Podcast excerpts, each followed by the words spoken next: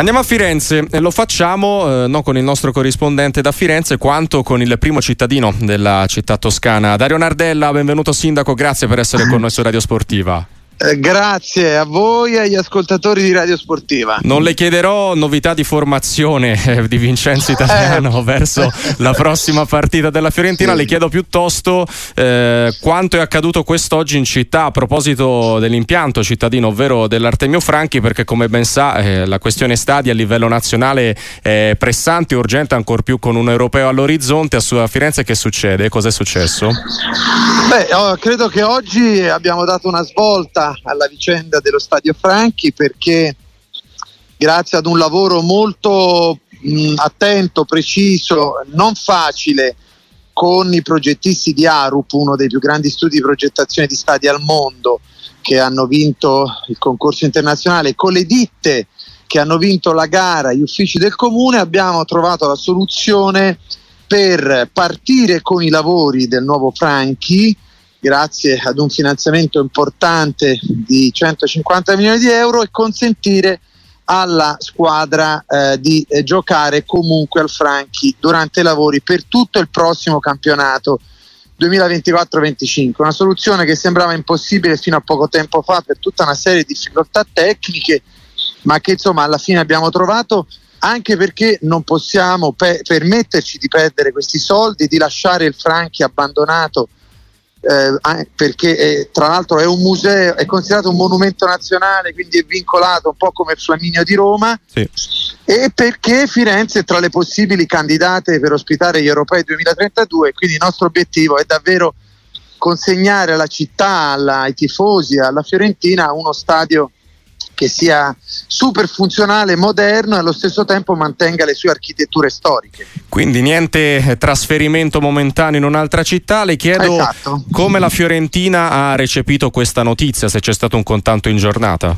Guardi, la prima cosa che ho fatto questa mattina, prima di annunciarlo e parlarne con eh, i giornalisti, è stato chiamare il direttore generale eh, Gio Barone per informarlo di questa novità anche perché eh, non, sia i tifosi che la società eh, avevano chiesto di trovare il modo di consentire diciamo, eh, i lavori e eh, le attività della squadra contestualmente. Quindi eh, è stata presa positivamente questa notizia. A questo punto dobbiamo metterci al lavoro. La prossima settimana cominceranno i lavori propedeutici, demoliremo alcuni eh, elementi dello stadio che si possono demolire come il vecchio tabellone e poi cominceremo i lavori più diciamo nel, nel, vivo, entreremo nel vivo dei lavori, sarà una grande opportunità per la città, io penso anche per il calcio italiano perché voi a Radio Sportiva ne avete parlato tante volte. Eh sì. lo, sta- lo, stato degli stadi in Italia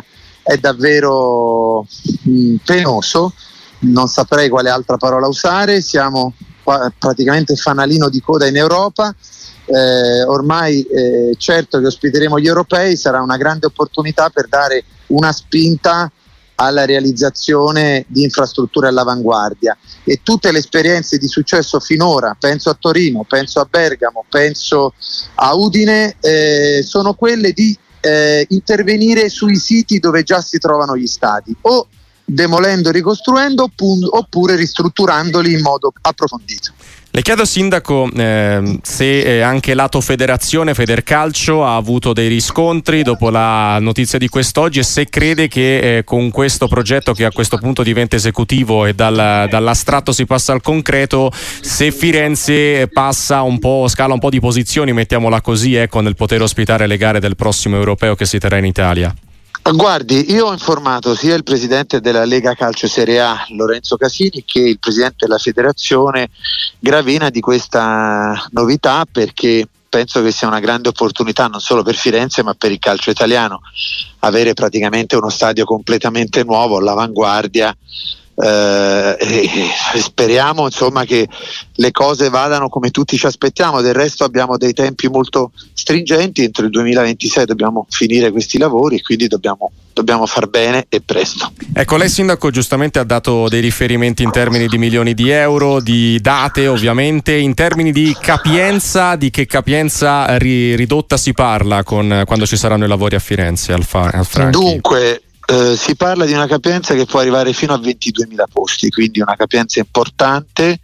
Eh, ben superiore a uno stadio che avevamo valutato come alternativa per far giocare la squadra eh, durante i lavori come l'Empoli, ma anche più di Reggio Emilia e più o meno siamo sui numeri di Bergamo, un po' di più diciamo dei, dei posti eh, che mi risulta siano disponibili a Bergamo con i lavori nello stadio, quindi un numero importante anche perché va al di sopra anche del numero degli abbonati. E un ultimo passaggio, eh, glielo chiedo Sindaco soprattutto su un aspetto, eh, se eh, perché ormai in Italia c'è quello che poi a, a, conti, a conti, fatti rischia di essere una realtà purtro, purtroppo triste della burocrazia vista come un mostro che blocca e quant'altro tutte le varie eh, imprese che poi vogliono portare avanti un discorso. Con la decisione di oggi non ci saranno intoppi di sorta da un punto di vista burocratico, quello che è maturato quest'oggi è quello che sarà poi effettivo o ci, ci saranno ulteriori passaggi da dover segnare in agenda? Guardi, le mie non sono solo parole perché proprio stamattina abbiamo approvato una delibera nella giunta comunale, quindi ci sono degli atti giuridici vincolanti. Eh, dobbiamo assolutamente realizzare questi lavori perché se non rispettiamo i termini del 2026 perdiamo questi soldi, li dobbiamo restituire e a Firenze devo dire abbiamo dimostrato che su opere importanti come ad esempio le linee della tranvia abbiamo sempre rispettato i tempi o come la realizzazione dell'auditorium. Eh, Italia se si vuole si possono rispettare i tempi. È vero che però il peso della burocrazia è troppo, è troppo elevato e ci vogliono norme che agevolano di più le società sportive. La nuova norma del ministro Abodi in effetti può facilitare le collaborazioni tra gli enti locali pubblici e le società di calcio eh, attraverso ad esempio delle formule come il project financing ehm, per eh, appunto l'intervento delle società di calcio sul, sugli stati di proprietà pubblica. E avremo sicuramente modo di seguire la vicenda, di riaggiornarci da Firenze grazie anche al sindaco Dario Nardella. Sindaco, buon lavoro e grazie davvero. Buona serata. Grazie a tutti voi.